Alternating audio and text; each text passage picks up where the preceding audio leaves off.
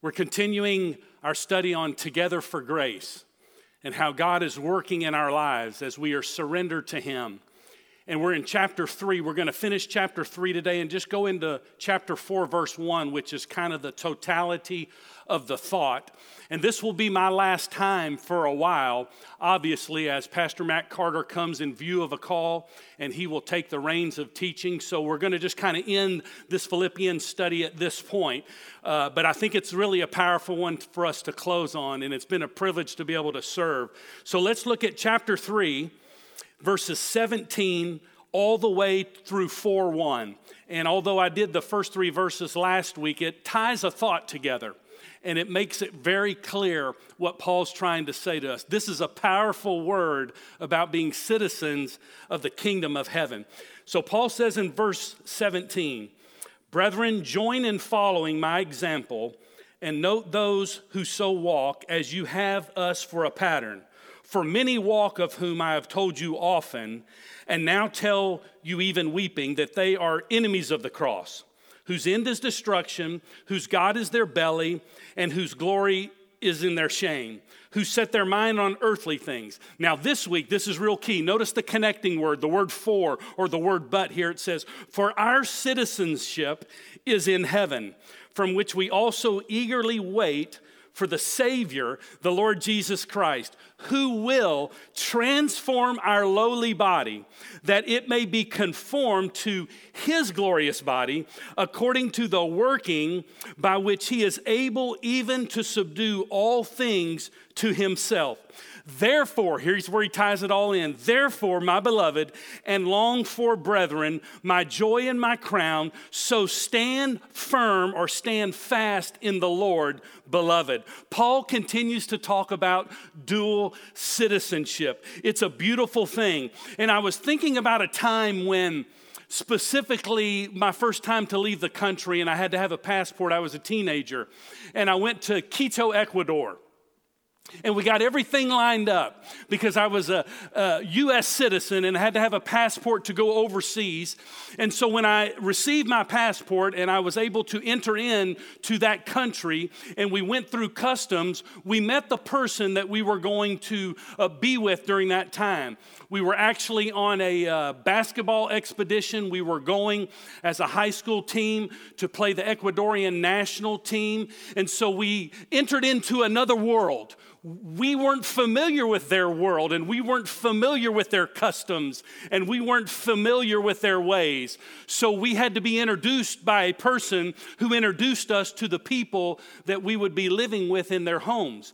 And we began to stay in host homes. So my family, my host home family, met me at the airport.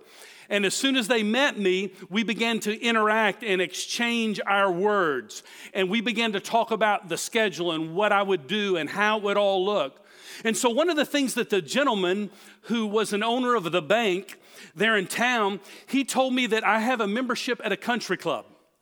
And so, what I've already done is the way that we handle things here is we have a big book it's a book, uh, a paper book that has a ledger sheet in it. And every family that is a part of the country club, that is partnering with the country club, that is a member, signs in on the ledger. And when you sign in on the ledger, um, I have already put money in that account to cover anything that you charge on this ledger. So basically, I went with his son. Uh, he had two sons, and so they would take me to the country club. And what I noticed is when we got there, we opened up the big book with the ledger. And as we opened up the ledger, everything was paid for because we signed in and we looked for his name. So when I would eat my second hamburger, I realized that the first hamburger had been paid because daddy paid the bill. And so everything I ordered was already paid for. So, the idea of really what Paul has been telling us in the first three chapters is everything's already been paid for. God, through Jesus Christ, has taken our account that needed something done to it because we either had to pay for our sins or have someone else pay for our sins we decided that we would go ahead. Paul's talked about this new life in Christ, that Christ is my life in chapter one. For to me to live is Christ, and to die is gain. It's about a relationship that's already been paid for. My sins have already been paid for. Paul was talking to the church in Philippi saying, It's already been paid for. Christ is your life. Christ is your attitude, chapter 2. Christ is your goal, chapter 3. So we have clean books. That's what Paul is saying.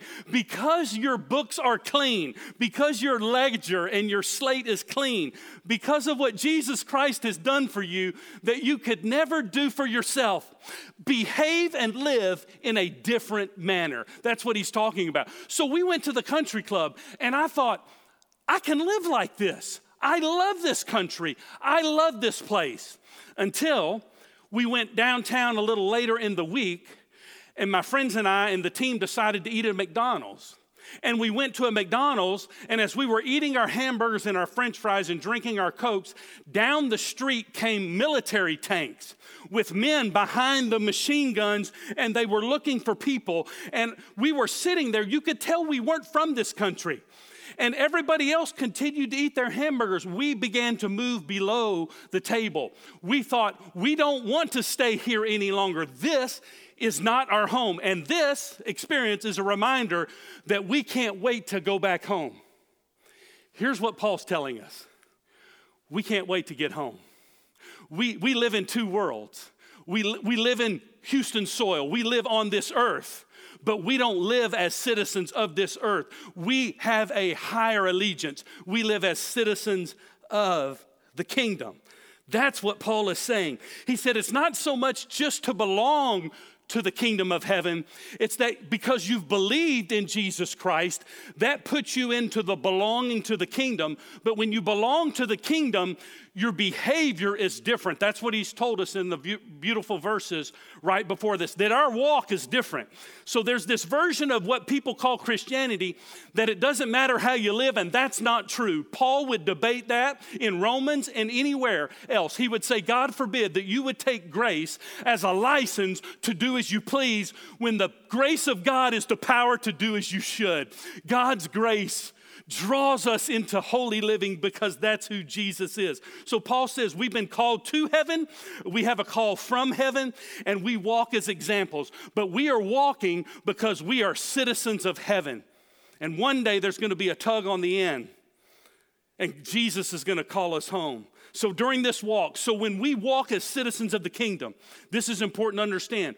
When we walk, it's a work. When we walk in the works that God has for us, He prepared these works before the foundation of the world. So when we walk in these works, God prepared that before we ever got there. And when we get to the point where we're walking in God's good grace and His works and His righteousness and His power and His strength, people began to say, We are citizens of another world. We're citizens of the kingdom. Our life begins to say very loudly what we really believe. So, verse 20, here's what Paul says He says, Our citizenship is in heaven. It's in heaven. I'm going home. There's a time where I'm going home, but I'm in heaven on my way to heaven. That's the beautiful thing about what Paul has been talking to us about. So, Paul, speaking of citizens of heaven, speaking of we are little colonies of heaven down on this earth, they would have uh, Roman colonies. Philippi would be one. So, Paul reminds them this is a picture that the Philippians could understand because Philippi was a Roman colony. And here and there, they would have have strategic military centers, and the Romans would set down their colonies there. In such places, the citizens were mostly soldiers who had served their 21 years in order that they would be rewarded full citizenship. And the great characteristic of these colonies was that wherever they went, they were fragments of Rome. They were colonies of Rome. So Roman dress was worn. Roman magistrates were governing. Uh, justice was administered. Roman justice. Roman morals were observed. So even in the ends of the earth, they remained unshakably Roman. But Paul says to the Philippians, You may have Roman citizenship, Philippi, but your higher calling is to the citizenship in heaven. You have a higher calling. Conduct yourself, behave, believe, belong, but understand that your conduct represents another kingdom. That's what he's saying to them. So they would dress as a citizen of heaven, not of earth. They would speak as a citizen of heaven, not of earth. They would engage in pleasures of citizens of heaven, not of earth. They would live by the laws of heaven, but they would live by the laws of earth. So they were in two worlds at the same time, but they had a higher allegiance and a higher calling to Jesus Christ. That's what verse 20 is talking about. So Paul's contrasting the two kingdoms. And here's the beautiful thing about our citizenship it says here that Jesus is the king of our kingdom. He's the king of our kingdom. So when you think of citizens of heaven, you got to think of three things. Number one, you think of the inauguration of the kingdom. Think about this. When Jesus came to earth, when Jesus left heaven and came to earth, he was born to save, he was born to die. That was the inauguration of the kingdom of God. When Jesus left heaven, he was still God, but he laid aside his rights as God.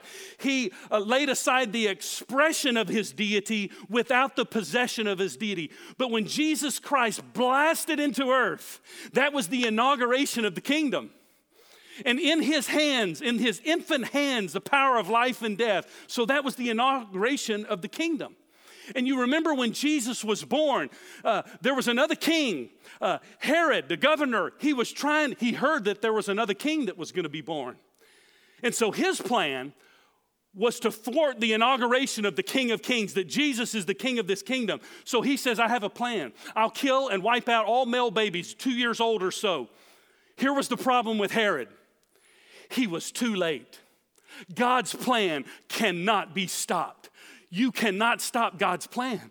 God's plan will come into fruition. So we have the inauguration of the kingdom. As citizens of heaven, we understand that the kingdom of God in Jesus Christ was inaugurated at his birth. But he didn't just come to be born, he came to die. So it's the continuation, the second thing of his kingdom.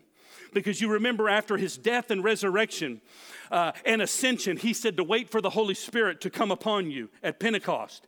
And he poured out his spirit on the church. So the continuation of the kingdom was not just in one physical body, because everywhere that Jesus went, kingdom things began to happen. But the continuation of the kingdom was Jesus ascended to the right hand of the Father and he poured out his Holy Spirit on the church and the church was scattered. And so the kingdom of God continued to have kingdom things happen, not in just one physical body, but many bodies, many people who belong and behave and believe in Jesus Christ began to be scattered all over the world. So we have the continuation of the kingdom, and that's where we live today. The kingdom of God is here but it's not yet. It's not yet. It's already here. We're already in heaven on our way to heaven. We have citizenship. The word citizenship means to have a dialogue, to have a conversation. It's where we get our word politics. Jesus Christ is not a Democrat or a Republican. We're under a theocracy not a democracy where he reigns and rules the inauguration of the kingdom. Jesus came as the king, the continuation of the kingdom. Jesus lives in me. We, the body of Christ, the church, we continue the work in the ministry of Jesus Christ. Broken hearts are healed because of him. Jesus Christ can come into someone's life and depression can flee. So the kingdom of God is opposite of the kingdom of this world. Jesus Christ rules and reigns. He's ruling and reigning in his people, the continuation of the kingdom of God.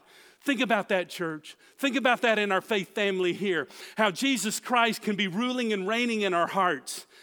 And he's been ruling and reigning. Think about the legacy here at Sagemont for 53 years with Pastor John Morgan. Think about the continuation of the ministry and the sphere and the influence of Christ and how many people's lives have been changed. Guess what? We'll be now having a new pastor based on your affirmative vote, and you'll have an opportunity to do that on the 17th. But when God calls Pastor Matt Carter here, guess what? It's the continuation of the ministry of Jesus Christ who is ruling and reigning in his people. And we get to continue to see God do big things because guess what? When the king comes in our hearts, ministry happens and kingdom things happen. It's the continuation of that ministry. I had a friend who, uh, when we lived in Tennessee, he would do contract work in Iraq. And as he would go to Iraq, he would spend maybe 60, 90 days over there. And all they gave him, here was his instructions We will give you a hotel room, you will have a place to stay. But when you have that place to stay, anything you buy, anything you buy for that hotel room, anything you buy for the place that we're providing for you has to stay there. So it made no sense for him to go buy things and stock up and put pictures and furniture. He just put his necessities. But here's what they told him everything you earn, you can send it on ahead. You can send it on ahead. You can send it back home. Ladies and gentlemen, if you, can, if you and I can grasp hold of that as citizens of the kingdom, who the inauguration of the kingdom came when Jesus the King came, and now the continuing, ruling, reigning ministry of Jesus Christ. Listen, there's nothing we can take with us, but we can take it and send it on ahead. There are no things, no stuff, no furnishings that we can take with us. So why would we spend our lives trying to get more and more and more and something more and something more, more? Listen, we can't take it with us, but we can send everything on ahead. That which we do in the eternal, that that which we do by the power of the Holy Spirit, that which we invest in that is eternal. Think about that. The continuation of the kingdom is going to continue at Sagemont Church because the King is continuing to do his work in and through his people. It's a beautiful thing. But then Paul says, our citizenship is in heaven. Let me give you the third part. Not only do you have the inauguration, not only do you have the continuation of the king, the ministry, because that's when kingdom things happen, but the last thing is you have the consummation. Because there will be a day when the king comes back. The King of Kings, the Lord whom we love, the Lord whom we serve will come back and get us. He will come, come quickly, Lord Jesus. The consummation of the kingdom. Our citizenship is in heaven. We've been living the righteous life, not perfect, but predictable on this earth. But our King is coming to get us. I'm going home one day. And if you belong to Jesus Christ, so are you. You're going home because our life is like a line. Uh, excuse me, eternity is like a line, but our life is the dot on this line. So God is conforming us, continuing to work in us, do in us what we can never do for ourselves. But one day we will be with Him for eternity. Paul says, look at the text, our citizenship, it's in heaven. It's in heaven. Now, watch this. How do I know that Paul's talking about the rapture of the church, the coming of the Lord? Because he says so. Here's what he says. From which we also eagerly wait for the Savior, the Lord Jesus Christ. Oh, we're citizens of the kingdom. We're a part of the continuation of the ministry of God, where broken hearts can be healed, where sin has broken people's lives and broken our world. We can point them to a Savior. We're part of the continuing work of the ministry of Jesus Christ. But one day, Jesus, we eagerly await. Why do we do all that we do? Because we wait for a Savior. We eagerly wait. It's the idea of we're waiting in the meantime, but in the meantime, we're living life. That's what Paul's talking about. Paul's talking about an event. He's already alluded to the day when Christ comes for the church. Now we eagerly await, look at the text, for the Savior. You see, in Rome, Caesar was Lord. Caesar referred to himself as the Savior and Lord, and people who had trusted Christ as their Savior, they oftentimes lost their life because they wouldn't yield to Caesar as Lord. And what Paul is saying is listen, eagerly await, not Caesar, he's there. You eagerly await a Savior who is coming. You get your eyes on the horizon for the eastern sky but we wait for Christ to come from heaven as Paul is pointing to this. See, the promises of God are always paced by God. The promises of God are paced by God. In our faith, in our citizenship of being a king, being a person who's been captured by the king, and kingdom stuff is happening at Sagemont and in your life and in your work and in your family. The reason it's happening is because our faith is tied to waiting and we wait for God. But we wait, as we wait for God, we don't wait passively, we actively work. So waiting is faith, it's depending on something, it's expecting something to happen. Paul says he's coming, and I'm going home. But in the meantime, I'm eagerly waiting for a Savior. Think about that. So faith is depending on something to happen. Belief is You have a revelation of that which Paul says is going to happen. You have a revelation. Your revelation is in a person. And here's what he says. And then you take that belief which you have received by revelation and you cast it out into the future, and that's called hope. See, hope is not I hope so. Hope is I know so. Paul says that there's the king. He's going to come back. He's coming back for you and for me. So the God who promised that he was coming back sets the pace of his promises, but you can't hurry God, but you can live as citizens of the kingdom. And that's our job. That's what we do. We live as citizens of the kingdom. Sagemont Church has always focused on Jesus Christ and the behavior of its citizens. We're not perfect. We have sin, we have flesh, we have missed the mark. But when we do, we run to the person who can give us the power to overcome. And Jesus Christ is that person. So Paul is telling us here in verse 20 to live with the end in mind. That's, the, that's his thought. Live with the end in mind. That's what citizens of the kingdom do. They live with the end in mind. Suppose I have a gift for you. Suppose that you know that a gift that I am getting is for you. And let's just say that you go to the store and you see me getting the gift that you know I'm going to get for you. You wouldn't buy the kind of gift for me that I'm getting for you, but somehow you heard that I was getting a gift for you. So I purchased the gift. You're in the store, you see it, but it's already boxed up, it's already wrapped up. You don't know what it is. Can I tell you something?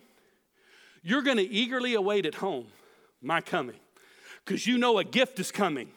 And you know that I'm the one that's delivering the gift. So there's an eager and anticipation of the gift. If you didn't know I was buying you a gift, you may not live with eager anticipation. Listen, we know the gift giver, we know the king, we know the king is coming. So we should have the anticipation that he's already given us the gift of himself. And in himself, I eagerly await for him to come. I'm waiting for him to come. I'm living with the end in mind. People sing songs about the king is coming.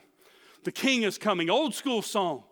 And then they never live as if the king is ever coming. Listen, we don't lack anything in this life. We have the full possession of His power, of His person, of His presence in our lives. And because we have the full power and possession and presence of Jesus in our lives, we eagerly wait. We don't wait passively, we wait actively. Behaving as citizens of the kingdom, we live with the end in mind. I read a story about a recent at an airport the uh, people were complaining. This is a surprise. Complaining that they had to wait for their baggage at a particular carousel. And they realized, the airlines realized that the planes were coming in at a certain position that was real close to the carousel. So when people would get off the airplane and go over to the carousel, it was a short walk, and we got a lot of complaints about people waiting for their baggage. So instead of the airlines dealing with the root of the issue, they decided to kind of change things up a little bit. They decided to have the planes come in at a particular area that was farthest away from the carousels.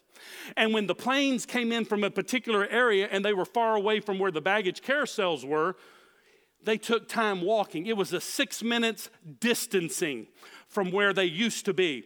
Not only did the airlines do that, but they had all arriving flights and luggage go to the farthest carousel after the long walk to the carousel. So they put the baggage in the farthest carousel. And guess what happened? The complaints went away. You know why? Because people were actively doing something rather than sitting there complaining about the wait. We have a mission, we have a passion. We have a heart as a Sagemont family to be living proof of a loving God to a watching world. And as we are waiting for our King to come and get us, we are waiting by actively pursuing Him. That's what waiting means. We live with the end in mind. Verse 21 says this it's beautiful. Who, Jesus, who's coming, will transform our lowly body that it may be conformed to His glorious body according to the working by which He is able even to subdue all things to himself. Verse 21 talks about transforming our lowly body. Now, listen, here's the beautiful thing about it. Why does Paul talk about transforming the body? Because Jesus Christ is already transforming the inside. That's what Paul's been telling us for three chapters. Jesus Christ is changing our lives. He's our, he's our life, He's our attitude, He's our strength. It's kind of like a watermelon seed. When a little child, I remember asking me one time when I was eating watermelon, he said, Can I, can I touch that seed? I said, Sure, touch that seed. As he touched that seed, it spit right out of his finger. He said, Why is that seed slippery? I said, Because it spent time in the watermelon, in the juices, in the sphere of the watermelon, and it has absorbed all that the watermelon is. That's why it's slippery. So Paul is saying this salvation, this gift of transforming power is already inside of you. Jesus is already doing a great work in our lives. So watch this. He says, But when he comes, he's going to transform the outside. That's what this Greek word means. You see, there's two words that, that mean transform. One would be to transform something and totally change something. For something to be transformed, one Greek word would mean to totally transform it. So the idea would be if you took a wheat field and you then transformed it into a football field, that would be the word that Paul didn't use here. But that would be a total, complete change. We've already had that on the inside. But we have not had our outer body, our shell, this body of sin that we lived in. We have not had the outward change. And the word that Paul uses here is a word that means to change on the outside.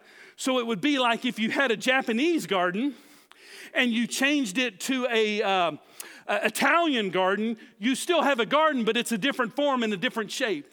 And that's what Paul's saying here. He said, Look at the text. He's going to transform our bodies. Are you kidding me? You mean this body that's breaking down? This body that aches, this body that I've tried to improve, this outside schema, this body, this form, this shape that, that gives me a lot of problems and gives you a lot of problems. I mean, people with cancer and people with aches and pains, and we try to fix it with Botox and all different kinds of stuff. We try to fix up the outside of the body. Here's what Paul says When Jesus Christ comes, you'll get a glorified body, you'll get a new body. He's going to transform our lowly body. What, how do I know it's a lowly body? Because it's a body of humiliation, it's a sinful body. And and it's going to be transformed and conformed to his glorious body. We will have a body just like his, a glorified body. Just like his. Oh, Jesus, come and do this. How's he going to do this? Well, the text tells us. Look at it in chapter 3, verse 20. According to the working power, that's what it means, power, by which he is able, he is able, even to subdue all things to himself. He is able to subdue all things to himself. He is working in us. He is able to subdue all things to himself. He's able to, the word subdue means to bring under subjection. You've read stories in Fox's Book of Martyrs. Here's one someone who had a, uh, that was transformed on the inside, that thought he was going to lose his life. There was a missionary named James Calvert in the 1800s. God had already done a great work. He was going to the Fiji Islands to minister minister the power of God and the Spirit of God and the hope of God to people who were cannibals, who had never heard. And he was a missionary, went to the Fiji Islands. This is a true story. The captain of the ship, on the ship, going to the Fiji Islands, said, You don't want to take your crew there. You will die. On, you will die. This is a savage cannibal group. And here's what James Calvert said I've already died before we get there. You know what he was saying? I've been crucified with Christ. I don't live anymore. I've, I've had a death to my life. I've had a death to my ways. I've had a death to my dreams. He said, I've already died. We died before we got there. And as he got there, God began to do incredible work. He began to translate the Bible in ways to them that they could understand. And here's what they said on his tombstone they said this on his tombstone Heaven was in him before he was ever in heaven. Is that not a picture of what Paul is saying? Heaven has been in us before we ever get to heaven. But one day when Jesus calls us home, not only has the inside been transformed, we've been transformed and continuing to be transformed, but now our bodies are going to match that transformed spirit, and Jesus is going to call us home. How do I know that? It's according, verse 20, to the working of his power. He is able to subject all things unto himself. He's totally sovereign, he's totally in control, he's totally in charge, and he leaves nothing undone. He's a God who closes the deal. That's what he says. Here's the point one day we will see him. He has the power to bring that about. He will transform our bodies. He will glorify us. He will give us a resurrection body like His, and then we will be sinless and we will be pain free and we will live with Him forever and forever and forever. Our citizenship is in heaven. Why? Because I'm good or because you're good? No, because God is good. And we don't need to focus on what we do. We don't need to focus on, oh, you can do this and you can do this. It's not what we can do, it's what God has already done. And it's what He is doing, and He will take us all the way home. And Paul says this as I close, chapter 4, verse 1. Therefore, my beloved and long for brethren, my joy and my crown. He's speaking to these Philippian believers that he loves, that he's distanced from. Here's what he says Stand firm in the Lord, beloved. Stand firm. The, the idea of the word stand firm means to persevere in godliness through fellowship with the Lord. It means to keep your footing to keep your stance. It means don't lose ground, don't back up, persevere. Jesus is transforming our lives. He's continuing the ministry in and through us. He's our life, attitude, goal, and, and strength in chapter four. But the idea is, Paul says, stand firm. He doesn't say, hold on. I hear people say all this all the time. I'm just holding on. I'm just holding on until Jesus comes. Listen, you don't need to hold on. He's holding on to you. Just stand in His power, in His grace, in His mercy, in His love for you. Some of you feel like you can't stand because you feel like, even though Jesus has forgiven you of all your sins and you know that your books are clean, you have a clean slate because you've trusted Jesus as your Savior. Here's what you're doing you're beating yourself up over something you did in the past. Your books are clean. Live in the fresh, clean books of your sins and my sins being forgiven. And don't try to make up ground for God. Don't try to hold on to Him. He's paid it all. You don't live in your past, you live in His power. Stand firm, Paul says, in His power. Endure. Be faithful, because God's going to take you all the way home and He's going to transform that lowly body, this body of sin, those places where I fell short, those places where I couldn't yield to Him and didn't yield to Him and let flesh overcome. One day, Jesus is going to take everything that was wrong and He's going to turn it upside down and it's all going to be right.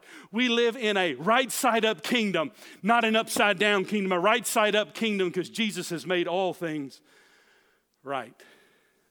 Let me close with this illustration. This will be my last Astroworld illustration. For those of you that don't know what that is, it's a theme park that used to be in Houston that everybody had a season pass to. Well, I remember that my parents or Leslie's parents, we would drop us off at Astroworld, and they would load us up with money. And we would go to Astroworld and we would live full and we would live free. And we would get everything, we would buy everything, we would ride every ride.